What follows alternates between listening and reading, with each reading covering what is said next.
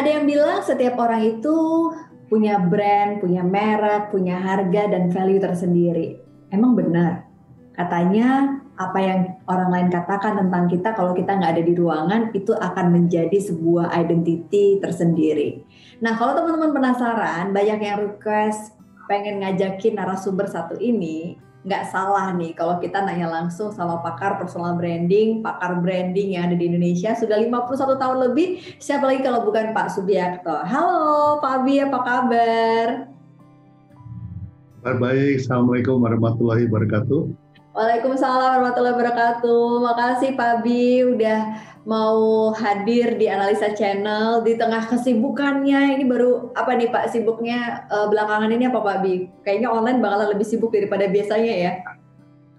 Ya, sebetulnya banyaklah yang harus dikampanyekan ya istilahnya. Ada personal brand, ada product brand, kemudian ada corporate brand juga. Wow, boleh cerita sedikit nih Pak Bi. Mungkin kan kalau teman-teman subscriber yang Analisa Channel ini waktu pertama dulu Pak Bi muncul sebagai pakar brand gitu ya. Ini teman-teman pada belum lahir.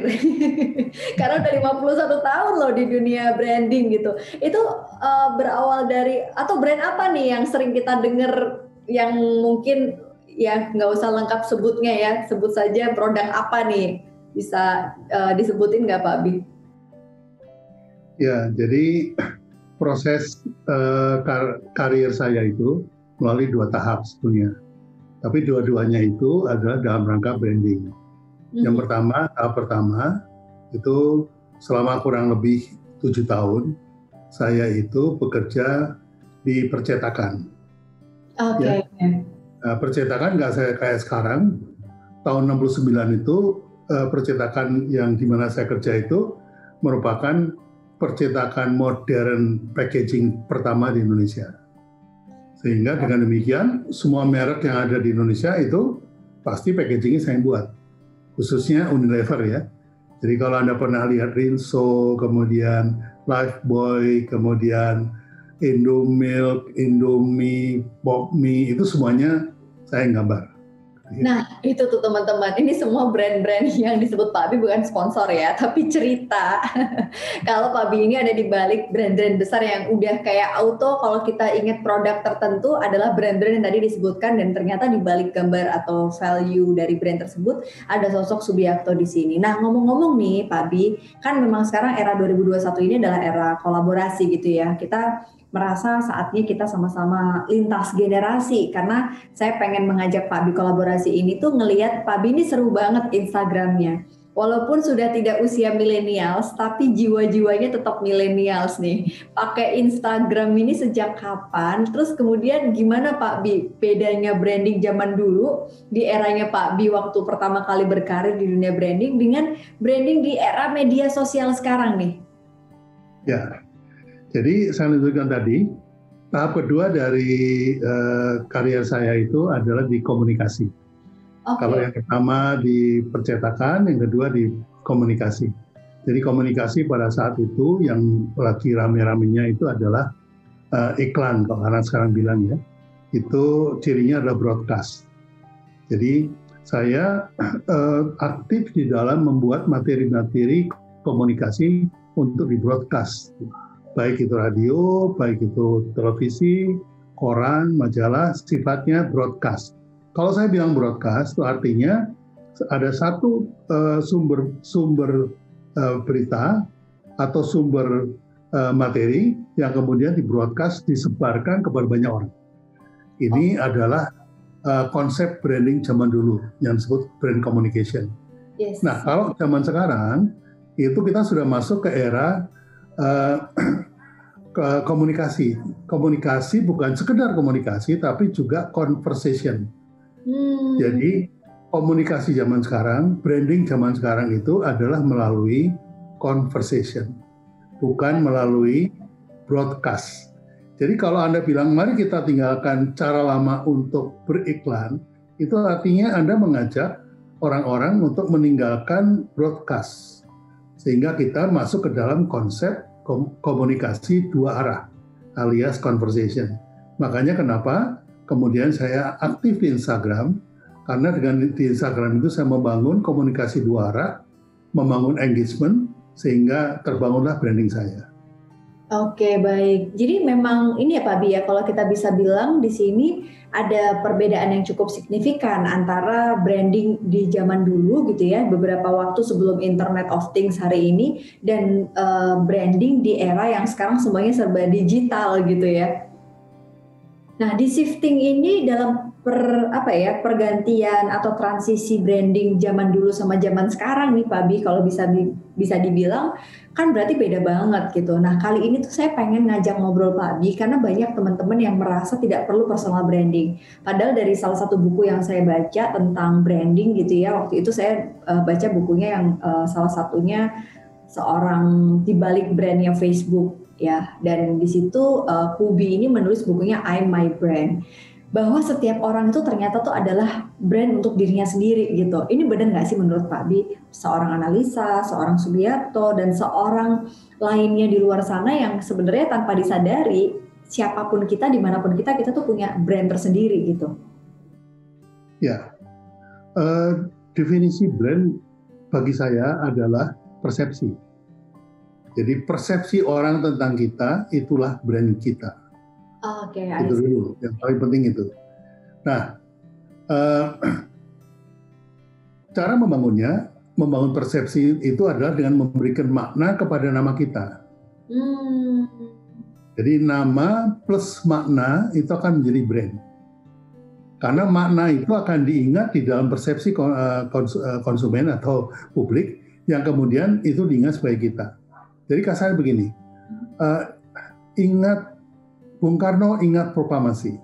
Oh, okay. Itu sebetulnya tujuan akhirnya. Mm-hmm. Tujuan akhirnya adalah nama Bung Karno memiliki makna proklamasi. Ya. Ki Hajar Dewantoro memiliki makna uh, pendidikan Taman Siswa. Ya. Yujum itu memberikan makna gudeg Jogja. Mm-hmm. Jadi langsung kalau, gitu ya Pak Bi ya kalau berhasil. Langsung. Jadi kalau kalau zaman sekarang karena semua orang itu uh, mengandalkan Google untuk pencarian, Anda bisa coba ketik nama Anda sendiri, hmm. yang keluar apa di situ. Oh, okay. Kalau Anda ketik Subiakto, yang keluar uh, praktisi branding. I see. Kalau Anda ketik praktisi branding, yang keluar Subiakto. Nah, itu adalah cara branding zaman now. Wow, ya. ini menarik nih. Tapi kan nggak semua orang ada di Google tuh Pak Bi. Uh, kalau Anda punya jejak digital, pasti ada di Google. Oh. Pasti ada di Google. Jadi jejak Jadi, digital ini ya penting banget di era sekarang. Betul, di era sekarang. Karena Google mengatakan, if you cannot find yourself in in the internet, then you are considered non-existence alias almarhum.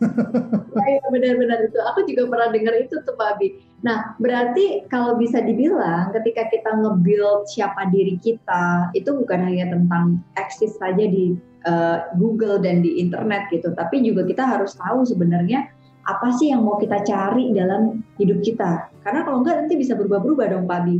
Di Google ini kadang ketemu ini, kadang ketemu itu gitu. Itu gimana Pak Abi? value itu dalam branding? Jadi sebetulnya uh, kalau kata orang bijak, kalau anda ingin uh, uh, membangun sesuatu, maka mulailah dari akhir. Ah. Jadi itu.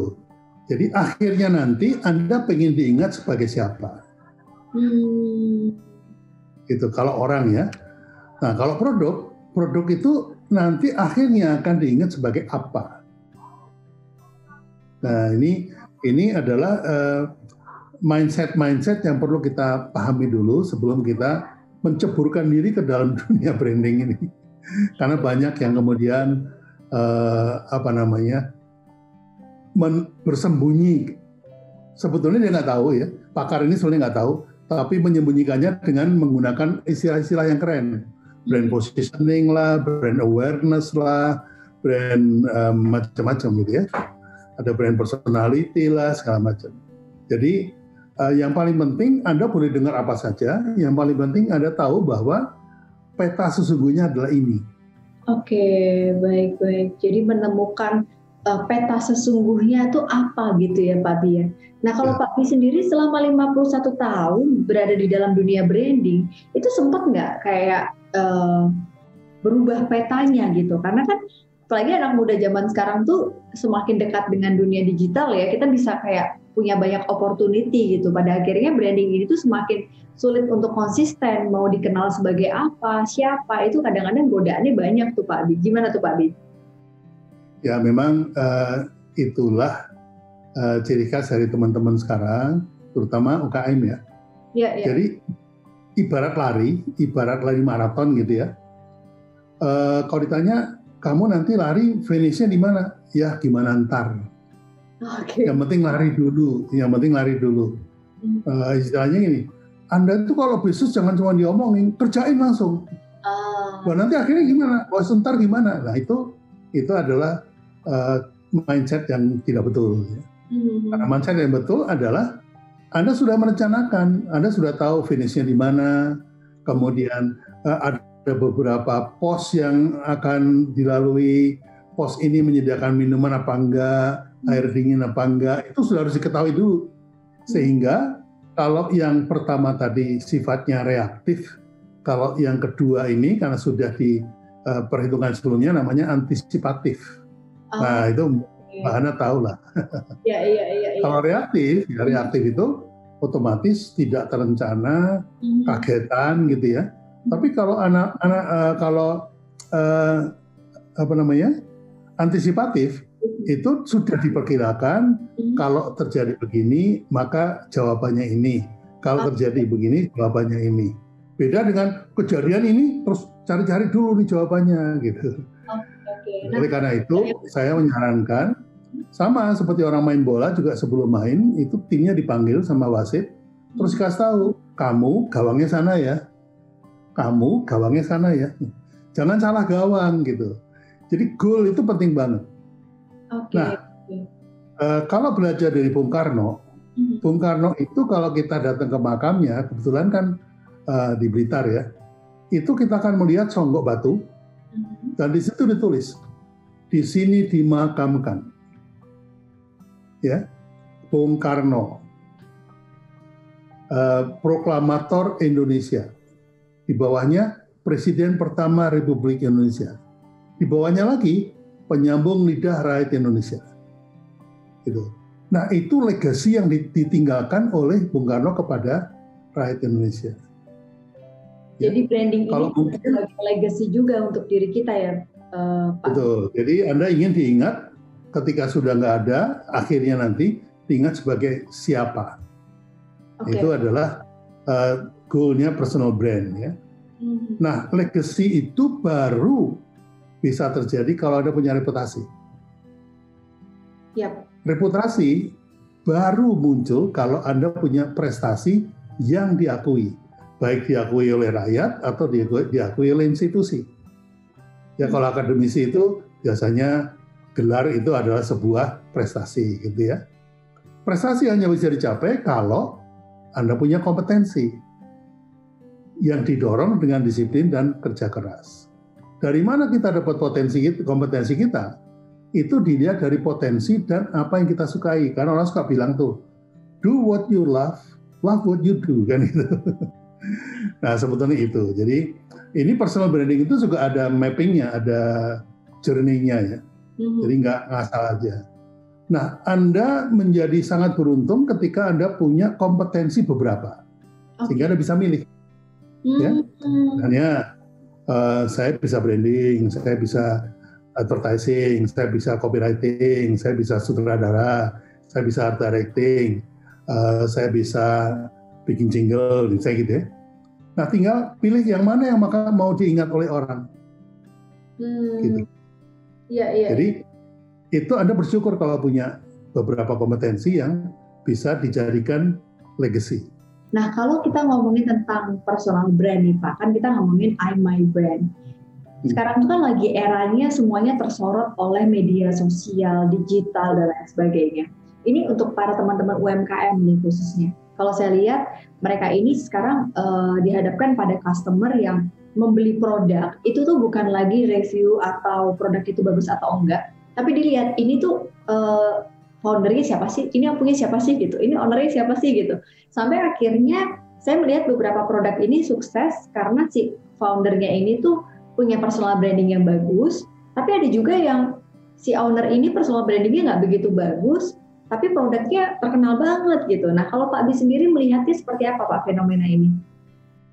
Ya, yang paling penting kita berpegangan bahwa brand adalah trust. Yang yang bilang begini Steve Jobs ya. Hmm. Jobs mengatakan brand is simply trust. Jadi Anda mau put put trust on on which one? Put the trust on the product atau put the trust the trust on the person. Jadi kalau anda orang membeli itu karena percaya sama produknya, ya udah bikin produk brand. Oh. Tapi kalau orang itu percaya pada yang jual, ya buatlah personal brand. Ya, Atau ya. dua-duanya bisa juga.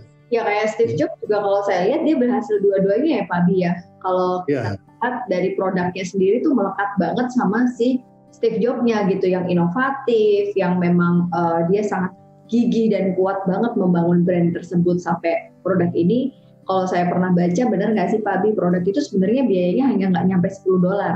Tapi ketika masuk ke pasar harga jualnya tinggi banget. Selisih antara HPP dengan harga jual itu adalah nilai inovasi dan branding itu sendiri gitu ya. Dari produk. Intrinsic, intrinsic value-nya ya itu ada di situ. Hmm. Jadi um, apa namanya Steve Jobs sendiri mengalami ini bahwa pada waktu pertama kali dia jualan Apple itu jualan komputer.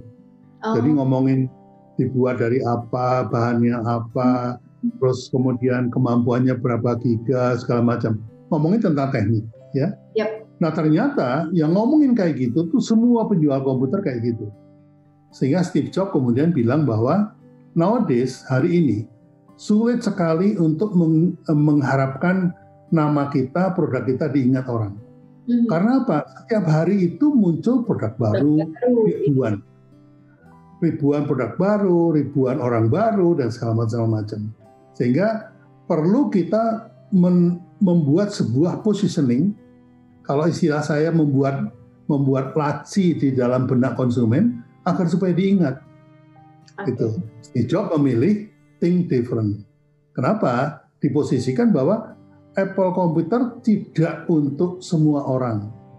Apple komputer hanya untuk yang orang-orang yang berpikir beda untuk mengubah dunia.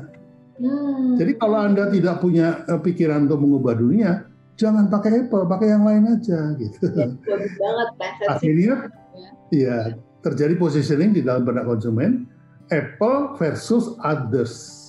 Yes, betul banget. Nah, ini uh, ke kemampuannya Steve Jobs dalam membangun uh, brand Apple. Sejak itu Steve Jobs dikenal Hmm. Jadi itu sebagai orang kreatif hmm. yang menurut dia kreativitas itu cuma connecting dot saja. Yep. Anda nggak perlu oh, inovasi macam-macam. Ada radio, ada handphone, bisa nggak digabungin? Ada kamera, ada handphone, bisa nggak digabungin? Jadi connecting dot saja. Hanya connecting the dots, tapi nggak semua Hanya orang connecting uh, dot itu ya Pak ya. Nah, menjawab yang tadi Mbak uh, Ana sampaikan, kalau zaman dulu orang punya produk, itu dia butuh media untuk menyampaikan kepada ya. calon konsumennya. Nah, dulu perusahaan-perusahaan ini nggak punya media. Hmm, hmm. Oleh karena itu dia harus membayar ke televisi, membayar ke koran, membayar ke radio kan gitu. Itu dulu zaman saya ya. Zaman sekarang everybody is a media. Yes, betul. Karena Anda punya yang namanya Media. smartphone, di mana Anda bisa menyampaikan apa yang Anda punya kepada orang lain. Nah, ini yang tidak disadari oleh oleh teman-teman bahwa nowadays everybody is a media. Hmm, menarik. Teman. Bisa jadi, hmm. bisa jadi media-media yang uh, resmi yang mengantongin izin dan segala macam izin frekuensi itu kalah sama um, personal media ini. Jadi banyak sekarang kalau Anda lihat TV-TV itu ngambil dari YouTube. Itu sebuah pengakuan bahwa mereka sudah lempar handuk putih. Sudah kalah dengan personal media. Nah, akhirnya yang diuji apa? Kreativitas kita di dalam membuat konten. Yap, betul betul betul banget. Waduh. Sebenarnya ini kayaknya saya uh, melihat satu SKS sendiri nggak cukup nih dalam satu kali pertemuan di YouTube ya. Tapi kalau saya boleh um, merangkum nih Pak Bi, tadi kan ternyata branding ini adalah sesuatu yang proses alamiah dari setiap um, orang yang pasti yang pertama tuh jangan sampai gagal planning mencetak goalnya ini mau ke mana gitu ya. And then pelan-pelan setelah kita tahu goalnya mau ke mana, di sinilah kita baru menemukan kompetensi untuk menuju gawangnya tadi. Semakin banyak hmm. kompetensi sebenarnya semakin bagus. Artinya kita punya satu decision making memilih legacy mana yang mau kita kenang, mau di orang kenang gitu tentang siapa kita kalau kita udah nggak ada atau kita nggak ada di ruangan itu. Nah, exactly. ini terakhir nih Pak Bi karena uh, saya memahami sekali kalau Pak juga kesibukannya banyak dan mungkin kita bisa next episode biar pada penasaran nih Pak apa nih tips yang bisa Pak Abi kasih untuk teman-teman milenial terutama gitu ya yang sekarang tuh baru memulai pengen melakukan namanya personal branding atau mungkin pengen lakuin dua-duanya karena pelaku UMKM yang punya produk juga harus mereka uh, delivery ini brand produk mereka. Ya, baik. Jadi uh, untuk anak zaman sekarang itu memang saya sarankan membangun personal brand. Mengapa? Karena anak sekarang itu kreatif, ya, dan perubahan zaman itu cepat sekali. Kalau Anda membranding sebuah produk, kemudian produk itu tidak relevan lagi, maka Anda harus menciptakan produk baru dan nge-branding lagi.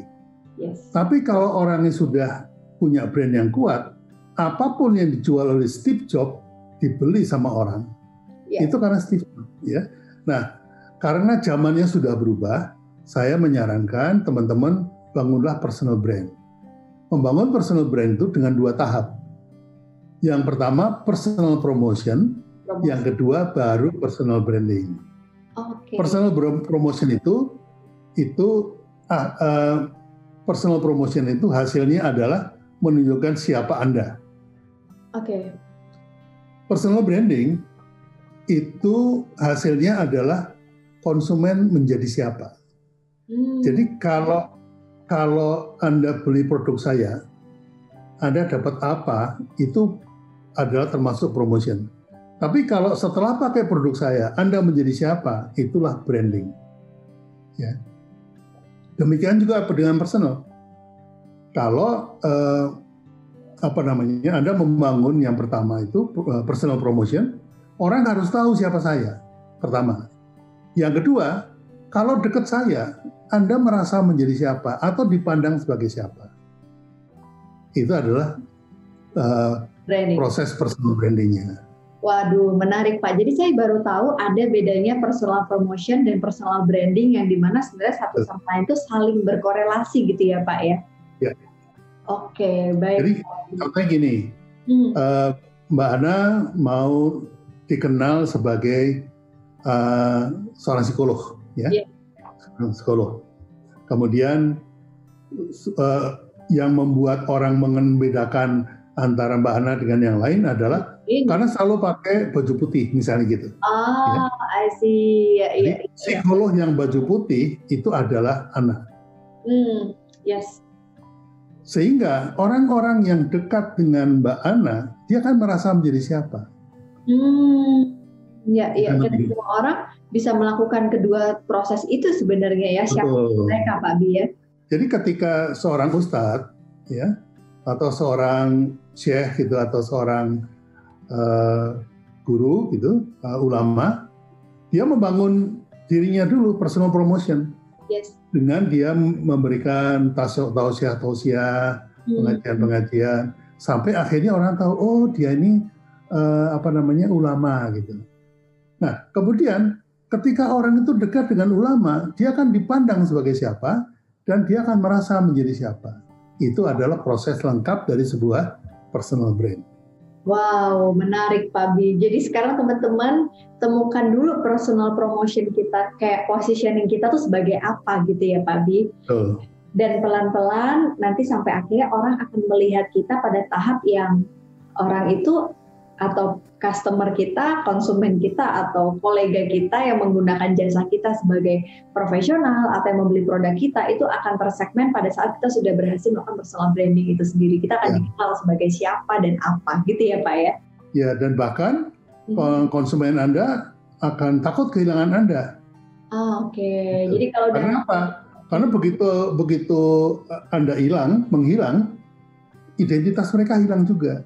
Hmm, jadi sangat uh, dapat banget nih poinnya. I'm My Brand ini kalau versi obrolan analisa barengan sama Subiakto di episode analisa channel kali ini bisa kayak jadi satu kesimpulan bahwa personal brandings are for everyone gitu. Semua orang bisa menjadi pelaku dan menjadi bagian dalam proses personal branding.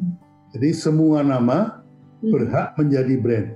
Wow, ini subscribernya analisa channel. Kok kamu tahu tentang psikologi? Kok kamu tahu tentang ya kan aku subscribernya analisa channel gitu ya Pak ya?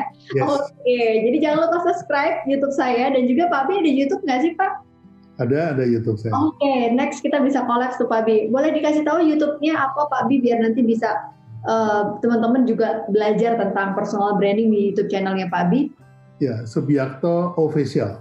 Oke, okay, Subiakto Official dan juga di Instagram at Subiakto. Oke, mantep loh followersnya tambah hari tambah banyak nih Pak Bi, tiap hari bikin konten terus. Makasih banyak Pak Bi, saya jadi belajar Pasti. banyak hal juga tentang branding. Sehat selalu dan sukses ya Pak Bi. Terima kasih sudah diundang. Siap. Uh, semoga kita uh, diberi kesehatan dan uh, keselamatan. Terima kasih. Pak Bi. Terima kasih salam buat Ibu ya dan juga ya. keluarga. Terima kasih semua yang udah nonton Asa Channel. Assalamualaikum Pak Bi. Waalaikumsalam warahmatullahi wabarakatuh. Kasih. Terima kasih.